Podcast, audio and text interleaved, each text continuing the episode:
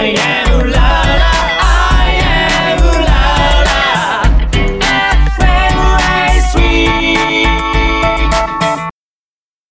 FM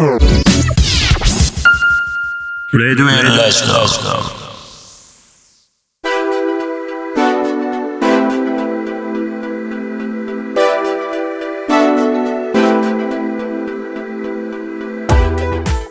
こんばんは、谷ひろ子です。11月29日火曜日、みんなとつながるラジオとラジコ、始まりました。この番組は、ジャンルに関係なく、万物の一点のものにスポットを当て掘り下げていく情報バラエティ番組です。アイウララ FM、そして FM ラジオ川越の2曲より、今週も同日放送でお届けしてまいります。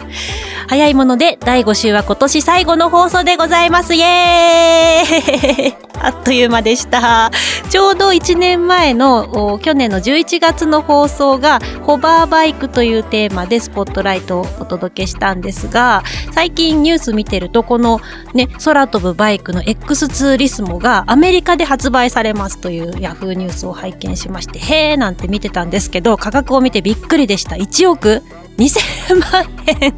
すごいですよね。そんなお金あったら私はまず土地が欲しいです。はい。絶賛土地探し中、谷ひろ子でございます。難民化しつつあるっていうね。はい。というわけで今週もラジオとラジコ参りましょう。スポットライトは男性育休。ゲスト株式会社カラダノート取締役コーポレート本部長の平岡明さんをお迎えしております。よろしくお願いします。よろしくお願いいたします。はい。後半は週担当パーソナリティのオリジナルコーナー。第5週はひろこの人生相談室。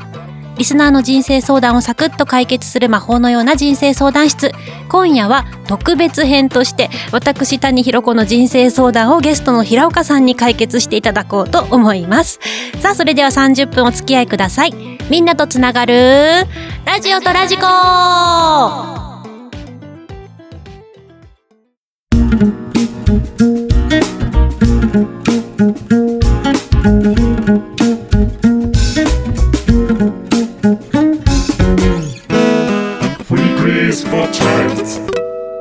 今週のスポットライト今週のスポットライトは男性育休です。私はですね、3人子供がおりまして、真ん中の子と一番下の子を自宅で産んだんですよね。で、まあ、すごくいい思い出にもなったんですけど、自宅で産むとそれはそれで大変なところもあって、今日ですね、この男性育休っていうテーマを聞いてから、まあ、いろいろ自分の経験だったり、周りのことだったりっていうのをすごくこう考えておりまして、今日、まあ、平岡さんと一緒にこのテーマについて私も一緒に勉強して、えー、掘り下げていきたいなと思っておりますのでよろしくお願いします。平岡さん最初にじゃあ自己紹介の方お願いします。あ、はい、はじめまして。あの、体ノートの平岡と申します。で、体ノという会社を多分最初にご説明した方がわかるかなと思っているんですが、今、あの、弊社で申し上げますと、大えっ、とですね、妊婦さんとか、まあ、育児してるママさんの、まあ、8割から9割ぐらいの方々が何かしら弊社のアプリをダウンロードしてくださるような、えー、アプリ群をま持っているっていうところが、まあ我々の今の強みであり、まあいろんな方にご利用いただけてるっていうところはあるんですが、一方でまあその創業今13年ぐらい経ってはいるんです14年か、14年経ってはいるんですけど、その中でやっぱりその IT が発達して便利になったねとかっていうところを反面、まだまだその育児がしにくいみたいな声が一向にななくならないっていうこの現状に対して結構我々危機感を覚えていて、で、これをなんかどういうふうにしてはいけばいいんだろうみたいなところを、まあ会社の中でも日々ディスカッションすることが多かったっていうところが、まあ、あって今回このテーマにさせていただいたっていうところがあるんですけど、まあ一方で、その、僕自身も今子供が、上が8歳、下が4歳で、上が女の子、下が男の子という家族構成なんですけど、で、下の子供の時は、えっ、ー、と、まあ育休を取らせていただいて、で、そこで改めて、なんですかね、名もない家事じゃないですけど、まあいろんなことに日々奥さんが奮闘してくださっているっていうのを、まあ気づくのと、まあ、改めてその日々、その体、育児とか家事みたいなところの大変さみたいなことを、まあ少しばかりでも期間ではあったんですけど、体験させてもらったっていうのは、すごくその自分の原体験としては良かったかなとは思って偉いですよ。育休どれぐらい取られたんですか？えっ、と、その当時でそうですね。2週間、3週間、2週間ぐらいですか？ね。2週間ぐらいですよねはい。丸々取らせていただいたって感じです。そう、あいや、すごいと思っていて、その2週間だとしても、取ってくれるだけ、あの、すごく奥さん助かったと思うし、あの、すごいね、今日私不満をぶちまけそうで怖いんですけど、毒吐いちゃっていいですか？うちのパパは、取ってくれなかった。取ってくれなかったというか、取ってとも頼めなかったんですよね。旦、あの、旦那さんの会社がそもそも取るような会社じゃないんってですかね？いうのもあったのかもしれない。でも、聞くと、その後輩とか、うん。結構取ってる人は最近ちょこちょこ増えてるっていう話はあったんですけど、うんうん。私なんかね、これちょっとテーマとずれるかもしれないんですけど、やっぱパパすごい稼いでくれてるんですよ、お金を。はいはいはい。だから、そこにちょっと引け目があって、なんとなく休んでとか、うん。育休取ってっていうことすら言い出せなくて、はいはいはい。パパもまあ多分言われてないし、取るっていう頭がなかったのか。取らずに、二人目、三人目と。過ごしたっていう、まあ実家の母来てくれてたんですけど、いうんやだからね、周りのママさん、若いママさんとか見ると、やっぱパパが取ったよって、育休取ったようんみたいな話も聞くと、ああ、いいなーっていう、いや、いいなと思うなら言えよって思うんですけど、自分で取ってって言えばいいのに、言えもしないくせに周りを見るといいなーみたいな。じゃあ、ある意味今回これがいい。多分旦那さんが聞いてくれてた そうそう、らいいきっかだから。今日ここに来るとき、パパ今日こんなテーマで、ちょっと私自分のこと話すかも、みたいな話はいははいしてきたんですけど、うーん。そうですね。で、その、そういうまあ多分日本社会のなんか今の現状っていうのはあると思うんですけど、ちょっとまあもう少し俯瞰してみたときに、えっ、と、今年の1月ぐらいに、あの、まあ新聞記事があって、その、日本含めて OECD 諸諸国の家事育児分担率みたいなところと、えー。あとはその出生率の関係みたいなのが出てたんですよ。で、日本と韓国が圧倒的にその家事育児分担率が低くて、えー。で、それがある意味、あの、出生率の影響に響いてるっていうのを、ね。まあ、新聞記事があって、で、そこで、まあ我々としても今、会社として取り組んでるのが、先ほどお伝えしたように我々育児アプリみたいのを提供させていただいてるんですけど、基本的にどのアプリも、あの、共有機能っていうのがついていて、で、ママさんがつけるのと旦那さんがつけるのを両方から、まあつけれるっていうのと、まあある意味、授乳の記録とかも夜中ママさんがどれだけ大変かっていうのも、はいはいはいはい。まあ旦那さんのんきに似てるじゃないですか。はいはい。で気づかない部分があるんで、まあ、これどれだけ大変なのかっていうのを、まず見える化することっていうのも非常に重要だなと思っているのと、うんまあ、あとそれを通じて、旦那さんの育児、家事に、なんですかね、参加してくれるマインド情勢も含めてしていけると、その少子高齢化の、まあ、少子化の部分に少しでも貢献できるんじゃないかなと思って、今、会社としては取り組んでるっていう感じなんですうん、出生率にまでやっぱり影響するっていうのは確かに。ね、だ、パパが協力的だと産みやすいし、うん。まあ3人産んでみてやっぱ圧倒的に手が足りないんですよね。平岡さんはこう2週間の育休の中でママのどんなところがやっぱこう知らなかったとか気づいたことだったり発見ってありました？そうですね。まあそこで言うと、まあ細かい話ですけど、日々、まあ、掃除、掃除の話とか、あとはその、育児もしながら、家事とか、まあ料理も含めてしてくれるっていうのは、まあ分かってはなんとなく想像で分かってはいるものの、まあ、結構地味に大変だったりするじゃないですか。で、かつ、かつまあ自分が苦手なことも多分あるとは思うんですけど、まあそれも、なんですかね、文句も言わずというか、まあ黙ってやってくれてるっていうのは非常になんか感謝しかなかったなっていうのと、んあとはなんか子供のおむつとか変えてっても、思う思ったことは、その、なんで泣いてるのかが正直わかんなかった正直。はいはい子供がお腹が空いてて泣いてるのか、ですかね、あの、うんちをして泣いてるのかとか、なんで子供が泣いてるのかっていうのは正直わかんないし、抱っこして、あの、なんですかね、泣き止まそうとするんだけど、全然泣き止まないみたいな。はいはい。奥さんだとすぐパッとわかるみたいな。ええその違いって何なのかなっていうのは、やっぱりその子供の機微みたいなところを常にどれだけ見ているかってところは、多分あるんだろうなっていうのは、その2週間の中で感じた部分はあります、うーん夫婦関係に何か変化ってありました？取ったことで。どうなんですかね。そこまで、まあ奥さん側は多分かんか変わってないような気がしますけど、まあ僕が少し、なんかその家事とか育児に対して、まあ、協力的になったっていうマインドはあるのかもしれないですね。いや、その気持ちだけでも奥さんは救われると思うんですよね。これを奥さんが聞いてたら、そんなことないって思うかもしれませんけど。そこら辺がね、ギャップがあるんですけどね。はい。ありがとうございました。後半もまだまだ続きたいと思います。じゃあ、ここで平岡さんから曲紹介の方お願いします。はい。モンゴル800で小さな恋の歌。はい。お聴きいただいたのは、モンゴル800で小さな恋の歌でした。平岡さん、この曲選んだのはどんな理由があったんですか？で、今回その、谷さんにこのテーマどうしようかみたいな話をしたときに、あんまり僕普段音楽あんまり聴かないんですよ。はいはいはいかないっていうのは、まあ、この年齢になって聴かな聴かなくなったっていうのが近いんですけど、昔はよくはい聴いてたんですけど、で、このテーマにしたときに、パッと思い、なんか頭の中に浮かんだのがこれだったって感じです。そうなんですね。これすごくいいフレーズがあって、こう、あなたにとって大事なものこそすぐそばにあるよっていうメッセージじゃないですか。これ、子供産んでみて本当にそれ感じる機会って多くなりますよね。ああ、何もないっていうこの幸せが。ありがたいことなんだな、みたいな、あ、そうなんですね。なんで、その日々に感謝しないといけないっていうのは、なんか多分、今回このテーマにしたときに、パッと、そのフレーズが、なんですか、リンクしたっていうのは、ありましたねめっちゃ共感します。はい。ね。まあ、今日は男性育休というスポットライトで掘り下げてるんですけれども、平岡さん、このね、男性、女性の育児、家事だったり、まあその働き方みたいなところって、男女間のまあすれ違いとかギャップの、まあ、永遠のテーマなのかなというふうに個人的には思っていて、まあ結構子供生まれてから、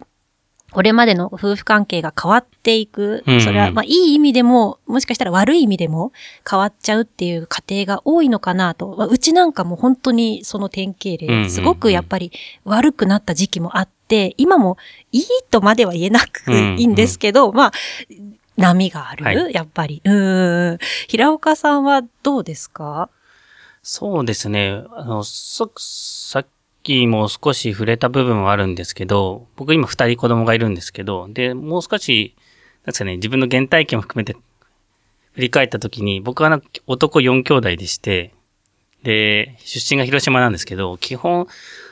お父さんがなんか参観日に来るとか、なんかそう休みの日に何かしてくれるっていうのはあんまりなくて、基本なんかお母さん一人で育ててくれたっていうのが、正直、まあお、お母さんには感謝しかないんですけど、で、なんでその一人目もなんかそ、まあ、どうしてもなんか男性が育児に参加するってイメージが正直一人目の時はあんまりなかったっていうのが正直なところうん湧きにくいですよね。で、二人目取ったのは、まあ、まさく、まさ、あまさにその、なんていうんですかね、今の会社に入ったっていうのが、すごいきっかけで、で、結構基本的にその、まあ、ママも育児休暇取りますし、パパも、あの、これまでみんな取ってはいるんですけど、なんかその中で、まあ、まず、会社としてデフォルトとしてと取るっていうのはい。が当たり前の文化だったんで、なんか取ったっていうのが正直なところではあるんですけど、そうなんですね。で、まあその中で、まあなんですかね、一番の、まあ、夫婦での家事育児みたいなところで言うと、そうですね、あまりその、何をどっちでやるかっていうのはうちの家族はあまり決めてないんですけど、はいはい。なんか、た谷さんの家ってなんか決めてたりするんですか？暗黙のルールみたいなのはあるんですけど、やっぱりパパ忙しくなると、前は食食器洗ってくれてたのにはいはい洗ってくれてないとか、お風呂洗ってくれてたのに洗ってくれてないってなると、まあ、私が察してはいはいはい。やった方がいいかなっていう感じで、もうパパに期待せずに、こちらでやるみたいな。だから、まあ別にきっちり決めてるわけじゃないんですけど、なんとなくこれはパパがいつもやってるよね、みたいな暗黙のルールはありますね。ひ平岡家はどうなんですか？あなんで、うちも多分似てるとは思います決めてない決めて、うん明確に決めてはないんですけど、まあ基本、男性って多分、なんですか、家だと、仕事だとなんか率先してやるくせに、家だと、なんですか、言われないとやらないみたいな。そうそうそうそう ダラダラしてるんですよね、基本。そそれは多分、僕もあんまり変わんなくて。でもええ、そっか、そっか。うん。そうですね。なんで男性は、そういった意味で言うと、多分、あまり、多分言ってくれたらやる人が結構多いと思うんで、はいはいまあ、女性の方に言いたい部分で、言いたいところで言うと、多分、多分、言ってあげると男性は多分、すぐ、従順なんで、やるような気はするんで。ああ、言われて、ムカとかカチンみたいなのはないんですか？やっぱ言われ方によっては全くないですねないんですね。あ僕僕はですよはいはいはい。いやいや、そんな大変なのは分かってるんで、まあそんな進んで進んでやれよっていうのはあ一方であるとは思言われたら、うんですけど。あ、やんなきゃみたいな気持ちに、いいですね。なんかうちのパパとかね、結構ね、忙しいのに、みたいな、なんか疲れてるのに、えーた言わないけど、ちょっと態度でそれを感じる時がたまにあって、あ、ごめん、みたいな。いや、逆に。それはでもおかしいですすよね。ねえ。おかしいの。うん、そうそう。たまにそれでちょっと、向かってきちゃったりとか、ええすることもあったり。まあ当然なんかその、働いててお金を稼いでくれるって一つ、まあ重要な、そうなんです。そこの引け目があるんです。だから私やんなきゃなのかなとか、うん言いづらいなって。でも、まあ、なんですかね、家にいて遊んでるわけじゃないじゃないですか。まあねね。なんかその、そもそもその男性育休っていう、育休っていう言葉自体がそもそもなんていうんですかね、あまり良くないなとは思うんですよね。休みみたいな。別になんか、休なんかじゃあ、そうするとなんか、ママはずっと休んでるみたいなはい印象を受けるじゃないですか。。そっかそっか。なそこのそもそもの文言が、言い方？あ、そうそう。仕事が一番で、なんですかね、育児は育児は休みの二番目みたいな中でやるみたいないや、ね。なんかそれはなんか違和感はすごく感じますけど。そうですね。どんな言い方すれば 休みじゃないんだけど、でも育休っていう表現がされてることで、うんなんとなくサボってる、休んでる、うん休暇を取ってるみたいなイメージはありますよね。そうですよねそこがまた取りにくいのかな。うんどうなんだろう。うん。なんかその、ワードが、まあその、バズるワードとして結構、なんか、イクメンとかも一時期あったじゃないですか。えなんかイクメンも、なんていうんですかね、そもそも、育児をしているメンズが、なんでイクメンで、じゃあ女性はないのかみたいな。はいはいはいはい。そこがね、ねだから男性がす、その育児をしてる男性がすごく特殊だったり、育休取ってる男性がうんまだ少し少数派だったりっていう文化、風潮は根強いでまあすよね。そうですよね。まあ、だからそういった意味でもやっぱり、まずはその、見える化して、ママがどれだけ大変かっていうのを、まずは見えるようにして、まあ男性はそれを見て、なんかまずは第一ステップとしては感じるっていうのが重要だと思って。そう、そうですよね。そこの意識からというか、ううんん、ママって、あ、こんな風にやってくれてるんだって思うだけでもまた少し変わることがあるかもしれないですしね。ねその取り組みは、あの、すごくいいなと思うので、応援します。ありがとうございますぜひ、はい、あの、日本の出生率も、向上にも、一助となればいいですね。はい。はい、ありがとうございます。本日のゲスト、えー平岡明さんでした。以上、今週のスポットライトは男性育休でした。ゲストの平岡さんには後半オリジナルコーナーも引き続き登場していただきます。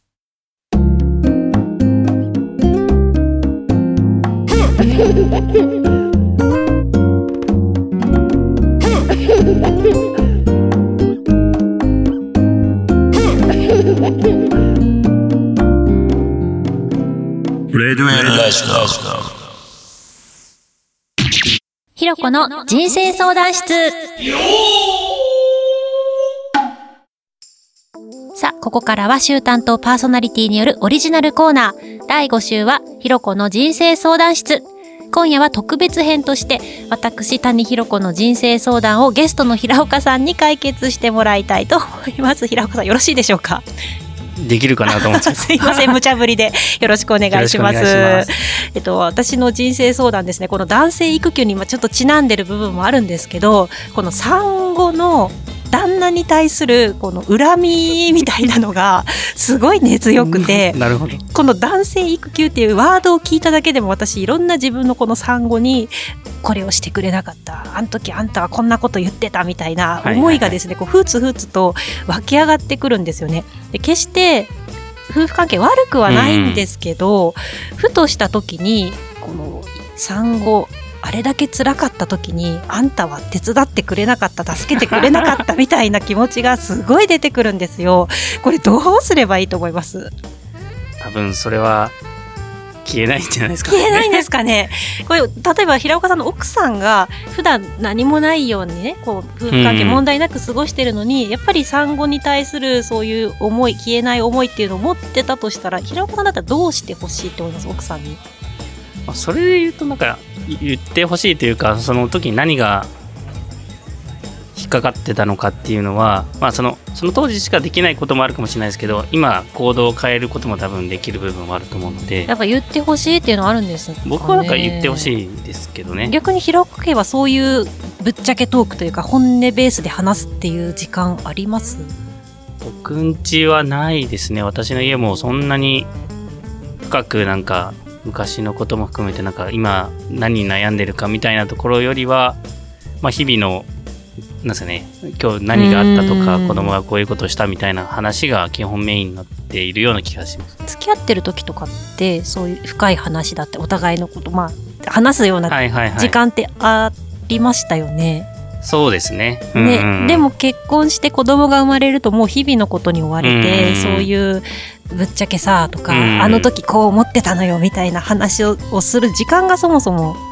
なかったり、切り出すきっかけがなかったり、いはいはい。私もだからそうなんですよね。いきなり何みたいな、うんそんな話しだしてもみたいなところが、はいはいあってなかなかねそういう雰囲気にならない。なるほど。なんかそれで言うとちょっと話がずれちゃうかもしれないんですけど、なるべくその、まあ平日仕事があるんで会社によく行くんですけど、休日は基本奥さんの時間を作る、だけの時間を作るようにはしてはいますね。素晴らしい。なんかそこでまあ、その、なんですかね、少しでも自分のリフレッシュの時間を作るというかまあ自分の新しいことにチャレンジしてもらう時間になればなとは思っているんですけど。まあ、そういう時間でまあガス抜きじゃないけどあそれが恨みが消えるかどうかはちょっと別の問題かもしれないですけど、まあ、なるべくその一人の時間っていうのを作るようには意識はしてますかね。なるほどね。そういうのはないんですか？ないですよ。あないねそうなんかそういうのも多分あるのかな。なんか言えばいいっていうことですかね。そういうのも含めて。あそれでとまあ子供と遊ぶのがそもそも僕は好きなんで、まあ、公園でなんて子供と一緒になって鬼ごっこするとかかくれんぼするみたいなのをあの他の子供たちと合わせてやったりする時もあるんでなんかそれはなんかそもそも子供が好きっていうのが、まあ、まず大前提あるかもしれない。羨ましいです。はい。まあちょっとね、あの私のパパにも今日。今夜でも時間取って言ってみようと思います。はい。平岡さんありがとうございました。はい。では曲いきます。久保田敏信でララララブソング。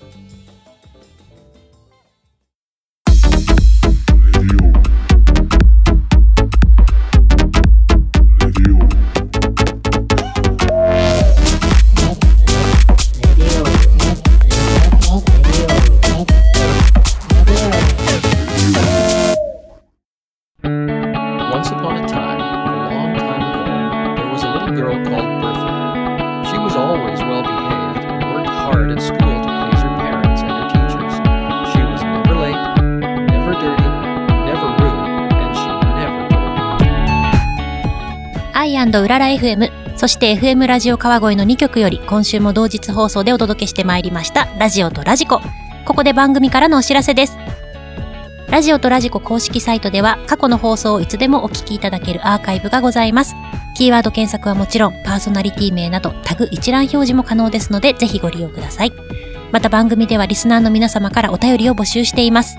番組へのメッセージ、私谷ひろ子への質問などお便り専用フォームよりお気軽にお送りください。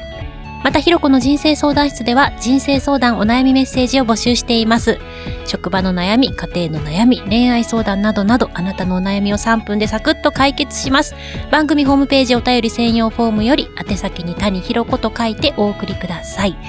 さて、ここで、平岡さんからお知らせがございます。